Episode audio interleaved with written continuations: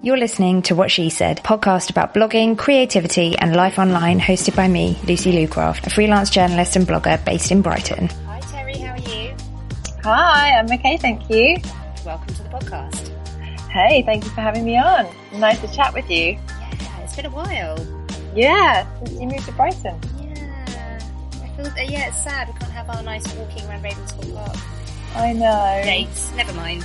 to be honest, Anais is getting so big and wriggly now that she just she can't cope with walking anywhere really. She has to get her energy out. She has to run away. Yeah, basically.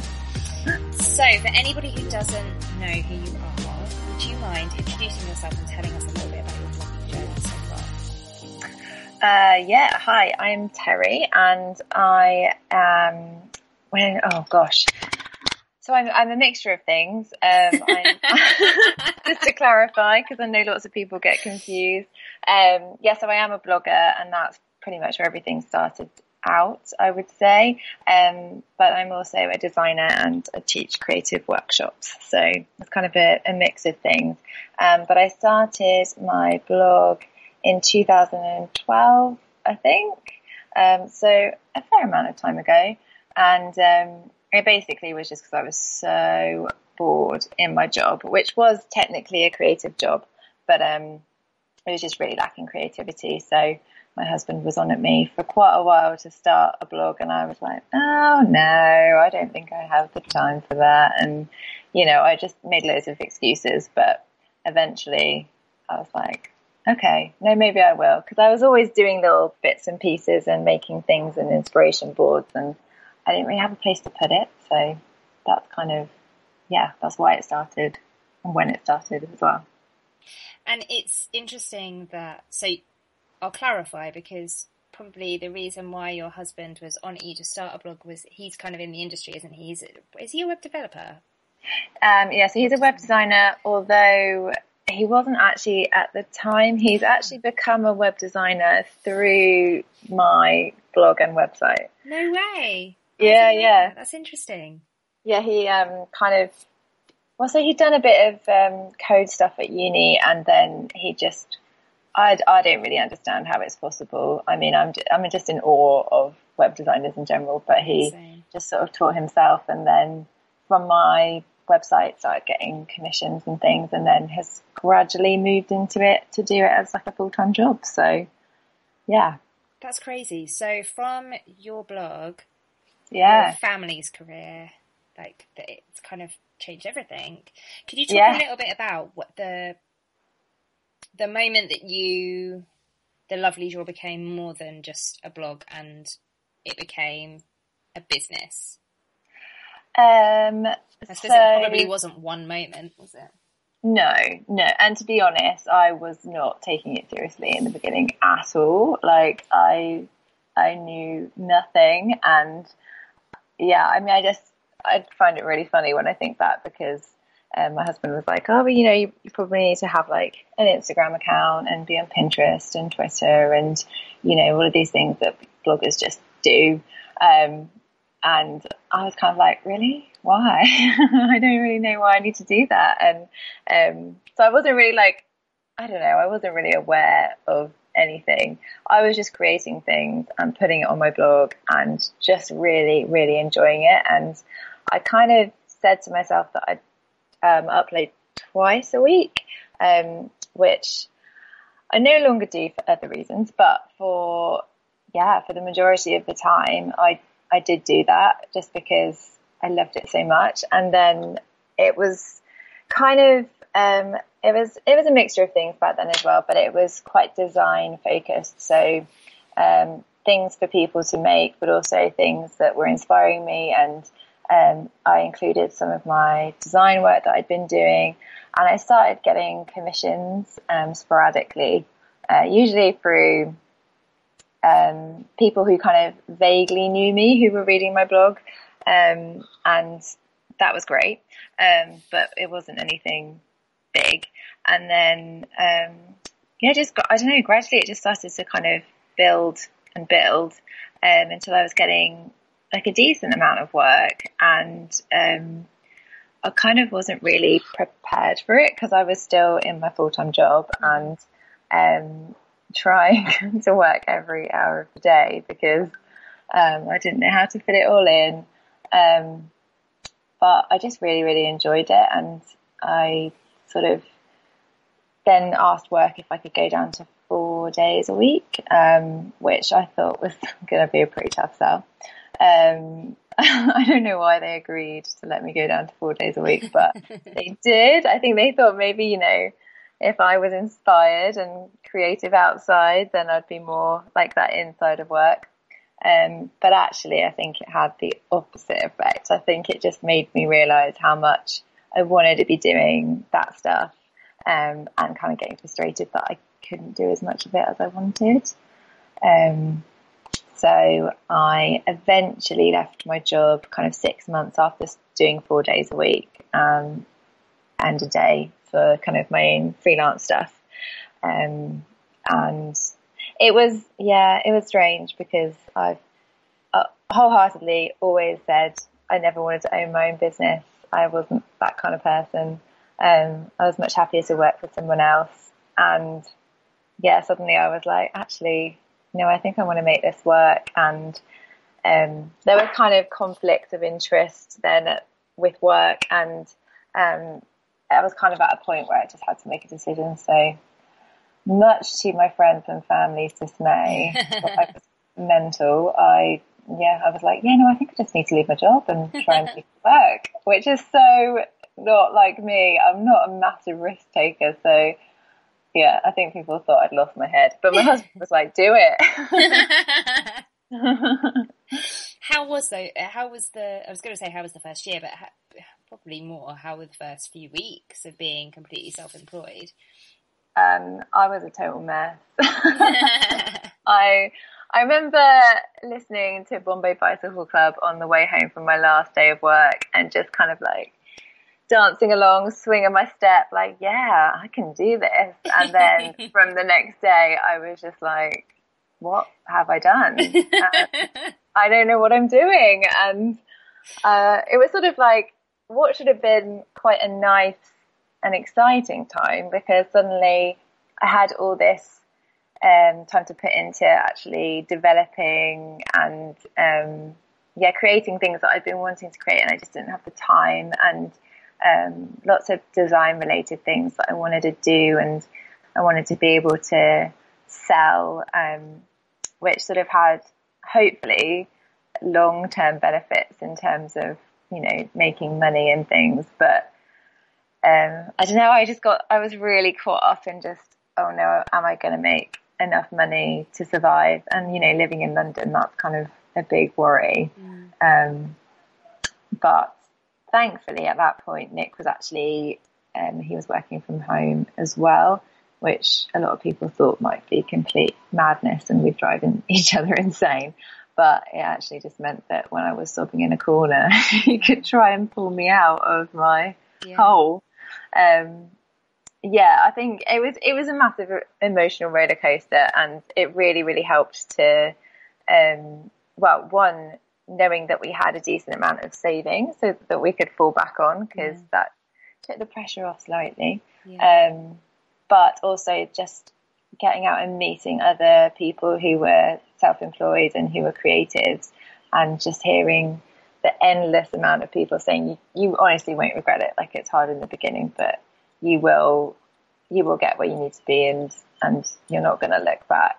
And now that's what I say to people. it is true, isn't it? And I think you, I don't know if there's a way that you can shortcut that initial. No. Terror. Uh, yeah, yeah, that's what it is, isn't it? It's terror and that emotional roller coaster. And I don't know about you, but I sort of feel like now I feel I still have those moments. I don't know that you those moments ever go away. However no. much money or however um, consistent your income gets, yeah, things just change. Do you have so the, one of the things that you touched on there was having people um, that can support you, people that aren't just online, um, that can that you can meet up with is huge when you're self-employed. Whatever whatever job that you're doing, just oh yeah, definitely. How, was that prob- was that one of the biggest things that helped you through? Yeah, I think it it really did because suddenly um, as well, I'd gone from having colleagues to like no one. It was just me at home and my husband bearing the brunt of my emotions. um, so um, yeah, I think I was quite proactive actually at the beginning, trying to like look up different creative events and um, just ways that I could go and like in kind of you know face to face speak to people um, who were doing that kind of thing, and then also um, really. Um, so I obviously knew some people on Instagram and stuff, um, but it was quite helpful to actually, you know, when they were arranging something that was more of an event thing, to kind of make the effort to go along and actually meet them. And I don't know, it just kind of formed a, a sort of a community that you could kind of like call upon when you know, you didn't know what you were doing at, at one stage or you just needed a bit of help or wise words or whatever, just people that, you know, were already doing it. Mm. Um, I think it was really, really helpful.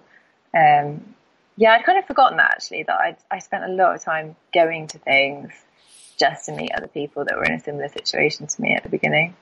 It's a really simple thing, and for quite a lot of us, we're naturally in who are in this industry, uh, we're naturally introverted. So it is probably the thing that a yeah, lot of us find hardest. Yeah, yeah, yeah, it's uncomfortable, and it's and also most of us would rather do anything than than get dressed up and go out and meet people that we don't know. But yeah, it is helpful. And one of the things that we were talking about a while ago now um, was and I've I've talked about this with a few people, and I think we all feel the same. Is that having a friend in the industry can that you feel comfortable to talk about money with or talk about um, yeah. collaborations with is pretty vital if you want to do brand collaborations, particularly because yeah, it be, you can you can get really sold down the river sometimes yeah. otherwise. yeah, it's so true. It's, and I was probably a bit timid about asking those kind of things in the beginning, but like now I just, I quite often, if I've seen somebody's worked with a brand that I was thinking about working with and, uh, or like even if somebody's approached me and I, I don't know, I quite often ask other people what, what they think I should charge that particular brand if I've seen that they've worked with them before or, um, yeah, I don't know, because otherwise nobody knows mm. anybody's saying. yeah, exactly. And that's what brands rely on, right? Because oh yeah, because if we don't talk to each other, then they can just say they don't have budget or say, oh yeah, I'll, I'll, i can pay you in exposure and a free product, yeah. which for some people might be actually that might be really valuable and that might be what they want. But yeah. um, for other people, that might be completely pointless. I don't necessarily. That's not valuable to me. Exposure. Um, yeah. And getting a free product might be of value to me, but it really probably isn't. Um, I just want to be paid. So being able to have those honest conversations with people is pretty vital. I think a lot of us feel uncomfortable and timid about asking. Yeah, it's silly, isn't it? Because we all have to charge, and I don't know. I think, I've, well, yeah, we probably all think that we're not really worth as as much as, well, like sort of our skills aren't mm. worth as much as they actually are. Um, now I'm quite hard nosed about that sort of thing. I think because I've probably spent too long um, working for not enough, and and as you say, like it's it's um yeah, like there are some some brands that you you are happy to work with for just you know, getting some product because you really love what they're doing and you actually really want that thing. Like you want to, you kind of probably buy it anyway, if you know yeah, what I mean. Yeah. But then there are other times when it's like a heck of a lot of work that they're asking for. So you kind of need to, you know, match that in in how much you're charging. And I remember quite early on, um, I did used to actually work for also as part of a blogging agency for some of the time I've been blogging. Um, I'm not anymore, but I remember when they first said, oh, you know, send over your media kit, which at that stage I was like, uh, cool, media kit. Right, let me just look up what this is. And okay, I've got a cobble one together. Um, and then like my pricing, and so I just sort of said what I'd roughly been charging, and they were like, "Wow, you, you're really undercharging," which was so helpful to hear because I was like, "Oh wow, okay, interesting. I, I didn't know that." Um, so yeah, it helps. It's it's good to ask. What would your best tips in terms of brand collaborations be for somebody who's just starting out, or for somebody who's been doing it a while but they feel like something's they're not, maybe not charging enough, or um, my best advice, um, I, I, well, I mean, what we've been saying, like speak to other people, kind of find people maybe that are sort of a similar place to you, or maybe like a similar style of blog that might be appealing to similar kinds of brands and maybe ask them how they're navigating that and, and be bold and ask about price.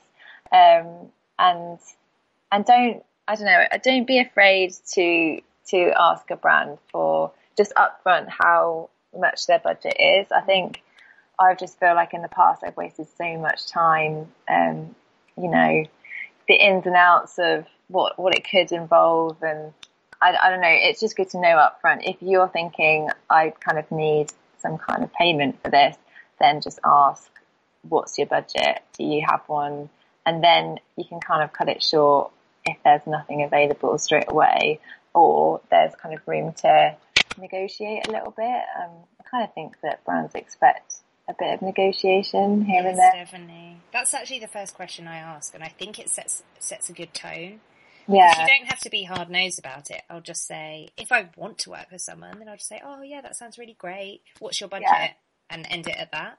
Because you're right, yeah. you can sometimes spend a lot of time crafting a beautiful pitch or coming up with an idea of something exciting you could do together, only for them to say, yeah. oh yeah, sorry, we're going to give you vouchers or whatever. Or, yeah. Yeah, you just need to know up yeah. front, don't you? Um, and then you can, and then if it's, I don't know, like in the past, if a brand doesn't have as much to play with as I was at first hoping for, then I can then suggest maybe a way of doing something else that maybe is a little bit less time consuming for me. Um, that would mean that there's still something nice that we could create together, but it isn't maybe as big a thing as they were intent, intending in the beginning. Uh, yeah, that's a good point actually. Because I quite often do that. and I think that's kind of the reason why I don't believe there should be. I Some I've heard somebody somebody started a whole Twitter thread about how they think you they were implying bloggers should charge for this, this, this, this, this. And sometimes when I hear people say we should just have a standardized this is what bloggers charge if they've got this following this is what they should charge for this isn't this. And I, I that's why i disagree with that because yeah. it can, yeah, it's also case by case, and yeah, it definitely is, and it depends kind of what kind of blogger you are and, and what you're sort of focusing your attention on because it's mm. it's going to be different for different bloggers. Yes. Um, and I, yeah, I, I kind of like to work with it case by case thing anyway, yeah. and then just see. What? So when did the brush lettering workshops start happening? Um, so when did they start happening? Like, oh, maybe four years ago. I'm really bad with time. I'm just like, how does time pass so quickly? Um, yeah, it was. It basically came from a place of I. I mean, I've done brush lettering in one form or, or another for maybe nine years. Um, and not really thinking anything of it, just like basically messing around with the brush. And I used to do it on enormous sheets of paper and uh, just sort of experiment. And, and then I, I, started selling the prints online. Um, and I was approached by um, Lucy from Quill, um, which is actually now very um, calligraphy focused. But yeah, she basically said, "Had I ever thought about teaching workshops?" And she said, have you ever thought about teaching brush lettering workshops? And I was like, I'm sorry, what? she was like, you know that the lettering you do, and I was like, oh right, yeah. yeah I didn't actually know it had a name. Um, trying to play it cool, but it really didn't work. Um, so um, I was kind of like, oh, oh, I, I don't know, or because I'd always had it in my mind that I didn't want to teach. Um, I just thought that I would be a terrible teacher and also used to have quite a, um, yeah, quite a phobia of speaking in front of large groups of people. Um, so I don't know, I was just, I was a bit horrified when she asked and kind of thought, oh, well, you know, maybe I'll just ramble my way through and then hopefully she'll never email me and mention it ever again. which, which didn't work.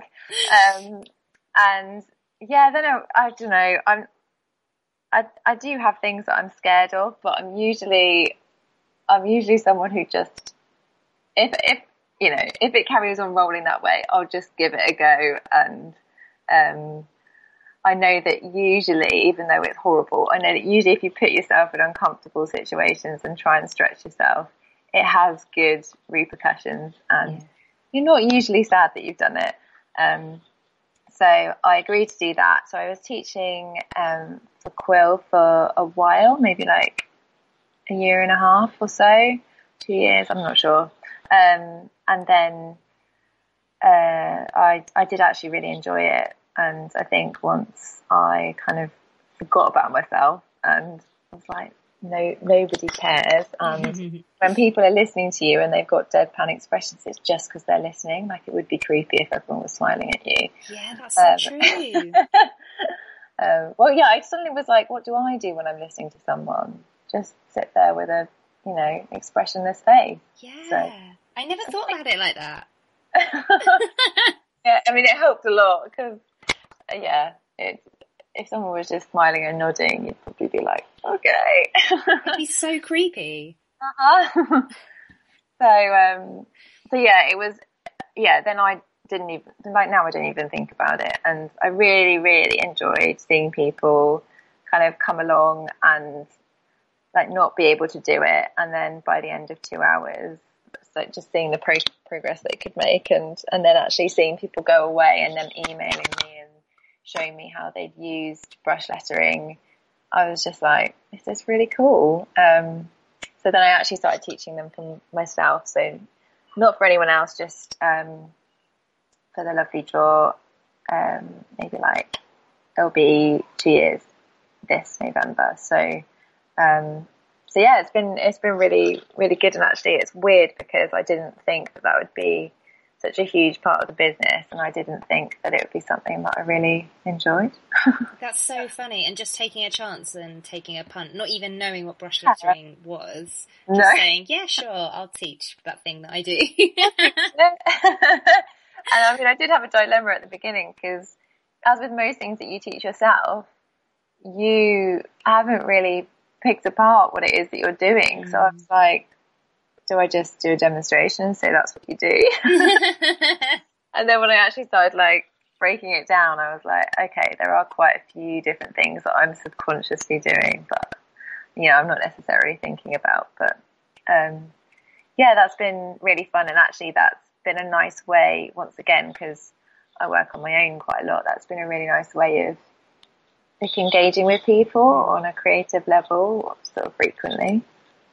Yeah, that's a really good point, actually. I've been doing a lot more teaching and I love it. I actually oh, really, oh, really? love it. Yeah, I never thought I would at all. And it is one of the parts of my business that I'm finding the most rewarding in a very surprising way. So I can totally relate to that. That's so cool. Yeah. What, yeah. So because you've got quite a few little strings to your little strings to your bow. That is a terrible use of English. little mini strings, little, little brush lettered strings to your bow. which which part do you do you like having that? Do you like the fact that you can one day be doing a sponsored post on Instagram and then be writing about motherhood for your for the joy of it and then also be teaching people brush lettering and then be doing a big commission and then you know also all the brand work that you do do you do you enjoy the fact that it's so diverse yeah i really do. Um, i think i i don't know i think i've said this before but um, i i can kind of appreciate from afar people that kind of make themselves known for one particular thing and it's very much their brand and it's very recognizable and it's like you know that that thing you go to that person for. Um, I just don't think that I could do that long term because I just get bored like I love creativity in general so I think actually what I really struggled with aside from having some of the creativity squeezed out of it um, but with my previous job was just the monotony of it. Mm. So, you know, you just kind of were doing the same thing pretty much day in, day out. Whereas I never really know what's going to land in my inbox. And um, that's quite nice. And actually, each day there's such a mix of different things going on in terms of what I'm doing. I don't know. I think that keeps me quite excited about what I'm doing. I don't know. I don't. I don't really like doing one thing. It's funny. I was just reflecting on when you said. So I really relate to when you say there are those people who are just that one thing. I mean, yeah. not one thing, but I know what you mean. Their niche is so tight that you just know they have, and and I sometimes think, oh, I wish I was that person because I feel like my brain would be less muddled. And I do know what you mean. but at the same time, I think of you. I think of you like that. I think not that you do one thing, but I think of you as a very distinct brand and a very strong voice with a clear aesthetic. Well, that's so, good. So it's funny what other people think about, and I think a lot of people will think that as well. Uh, that's, about, that's like, about good. you. I well, it's something I always worry about is that am I just confusing people on a day to day basis, and find it really interesting asking people what they think I am because I get you know like a range of different answers. Um, but that's good if there's something tying it all together at least. That that makes me happy. but I think it's you. I think you're the one that ties it together I guess that would make sense. because I mean, it kind of leads me into the fact that you you are the Lovely Drawer. The Lovely Drawer isn't separate from you, and I I uh, know that you don't. I mean, I know that your name is Teri. I'm sure that if somebody doesn't follow you intensely, they might not know your name is that, but they know you. They know your face. You're present on stories, um. So, and they'll probably and you're you know they they'll know your motherhood journey, perhaps because you've documented all of that on your Instagram. Yeah. Um, right down to the really personal when you had a miscarriage. Yeah. Was that a conscious decision, or was that just a I share everything with my followers or you know Instagram, so I'm going to share this too. Um, I think i I'm quite an honest person in general, like I, and I don't, that makes me sound really arrogant. I don't mean it like that. I just mean I'm not very good at sort of keeping things to myself. Like if, if I'm, if I'm struggling with something or if I'm really happy about something, then I will say, like, I don't, I don't feel the need to kind of be overly private. I mean, obviously there are some things that I don't share, but, um, with the having a miscarriage, I think I was just so aware that I share so much on a day to day basis of not just, you know, what I'm working on, but like little bits of life and kind of behind the scenes that it felt really strange to not, not, not that I owed people an explanation, but it kind of felt strange to not go into what was going on in my life at that time. So, you know, obviously I suddenly wasn't on Instagram for a bit and, you know, I wasn't, I wasn't posting on my blog. And then, you know, I had all these posts that I'd got ready to put out and oh, I don't know, like it, it was just like, not that it's bad to post, you know, here's how to make this DIY whatever or like how to dial your bathroom or whatever because I love that sort of thing. But it just seemed really trivial mm. for me to do that at that time without, I don't know, putting kind of a marker in place to say, actually, this is what what's happening and it's really hard. And I don't know. I think often when I've written more honest stuff on my blog, it's also for me because mm. I process as I write things. Yeah. And I don't have to publish it, but um, I think, yeah, it really helps me to kind of um, not process it in a way that like, oh, I had never thought about those things and uh, it was just sort of like coming out of me and, um, but I don't know, just sort of like ordering my thoughts and, um, and I, I don't know, I've never, I've never regretted doing that. And with the post that I wrote on our miscarriage, like I just was so overwhelmed with how many people got in touch with us about like their experience and, and their journey that I mean it was it was heartbreaking. And actually like looking back I was like gosh that really was quite a lot to deal with. Everybody else's stories while we mm. were still walking through it. But I don't know I think actually it, it made me feel not as alone having that you know from an online community as well as having it in real life with you know um, it wasn't just online that we were very open about it. We were very open about it in real life with everybody we knew really, but also speaking to people in real life about that sort of thing. I don't know. I just, I always feel like it, it helps. Yeah. Um, and it feels less, less of a burden if, if I'm kind of talking about it and sharing it and, um, I don't know. I, I just, I felt like it was a real privilege to hear from other women and other women who said that that it, the post had helped them, and that's kind of exactly how they were feeling. It was really cool.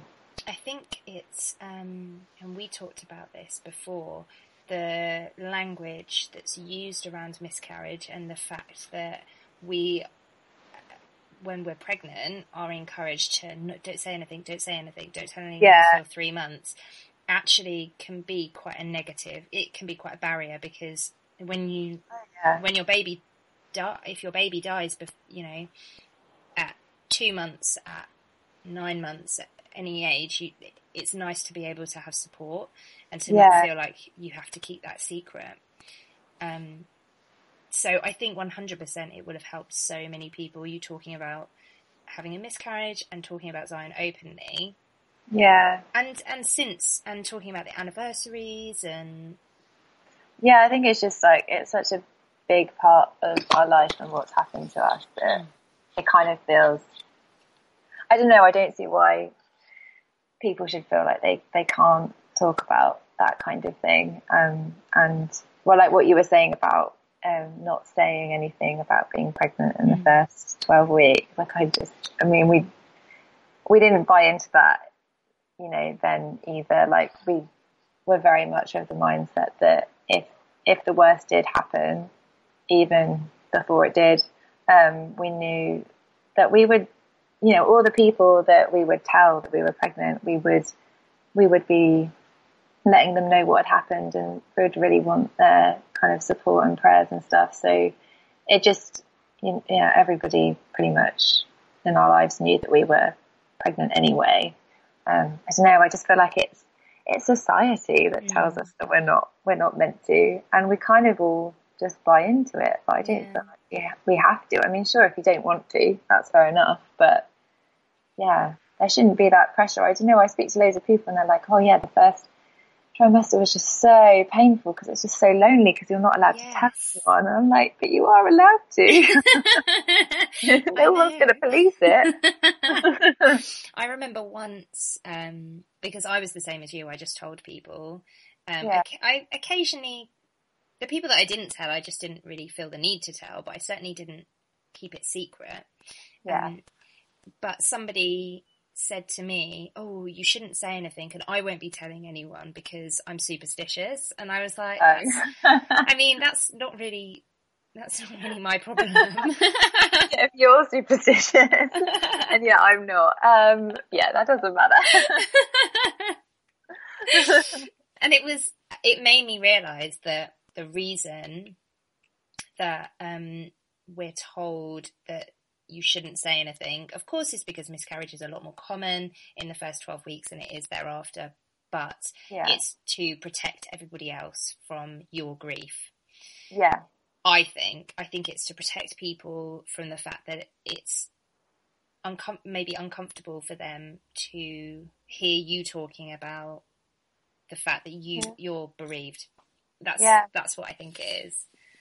Um, and it is yeah. it is uncomfortable. Like I I from experience pre miscarriage knew people that lost babies and it was really hard to know what to say. But I think having been through it, there isn't you know, there isn't a right thing to say and actually people just showing that they care in whatever way that is for them is is meaningful. Like it doesn't, yeah, nobody's gonna say the right thing all the time, or you know, what can you say? well, that's it, isn't it? It's not about saying the right thing; it's just about saying something. Yeah, or or not. You you don't necessarily have to, but it's it's not about it. It's really helpful to know that when someone else is grieving, they kind of aren't thinking about you. yeah, exactly. Yeah, it's not all about you. it's true. Um, and it was really, I, I found it liberating as well to be very honest about it with just anyone that I was working with because obviously I'd been working on a load of projects and then it happened mm. and um, yeah I li- I mean I, I can't imagine have having to try and like cobble through that and try and make excuses for, for what was going on but actually just saying what was happening I mean, obviously people understood. There's like always that fear that they that they won't. But um, I don't know. That just took a pressure off that didn't need to be there about kind of worrying about what you know clients that you're working with might think about you, kind of being a bit slack or all those sorts of things. You know. Yeah, um, that's it. Yeah, I I agree with you. I was working in an office. I was staff I was staffing a, a newspaper when I found out I was pregnant, um, and knowing that if I if I'd have miscarried, then I think it would have been so hideous to to have to come into work. Oh yeah. Thinking you're asking me to do this piece of work that is so bloody trivial to me because yeah. I've lost a baby, and not to have the support there. But yeah. Oh yeah, no, I can't imagine that. And I mean, to be honest, it, it wouldn't have worked. I don't know how women hold themselves together because, I mean, it was pretty clear. I, I looked a complete wreck and the tears did not stop coming. So I don't think I could have fooled anybody, really. No, not at all. And why should you? Why should you have to fool anybody? Oh yeah, isn't it? It's crazy. Yeah. Um, that probably leads us nicely into where can everybody find you online? Um, well, so you can find me on, um, you can have a little read of my blog, which is um, www.thelovelydrawer.com. Um, currently working on completely overhauling my brand and website as we speak. So hopefully that will be done soon. Um, and I'm also mainly on Instagram, I would say, if you're going to go on any social media platform and I'm also the Lovely Drawer on that as well. So yeah, you'll get to hear all my daily ramblings on stories and whatnot. I love your stories, they're brilliant. I really. Thank you so, so much for coming on to what she said. It's been a pleasure. for having me. It's nice to chat to you. And you can find me at Lucy Lucraft everywhere but I mostly hang out on Instagram. You can find old episodes of what she said over at lucylucraft.com, where you'll also find me chatting about all things blogging, travel, vegan life, and zero waste living too. Lastly, I know everybody asks this and it's a total pain in the ass, but please think about leaving the show a rating and review. It makes a huge difference to getting the show out to new listeners. And for every review you leave, I'll donate £2 to charity. So that's £1 for you and £1 from me. The chosen charity changes each month, so listen out for it in the intro each week. Thanks for listening.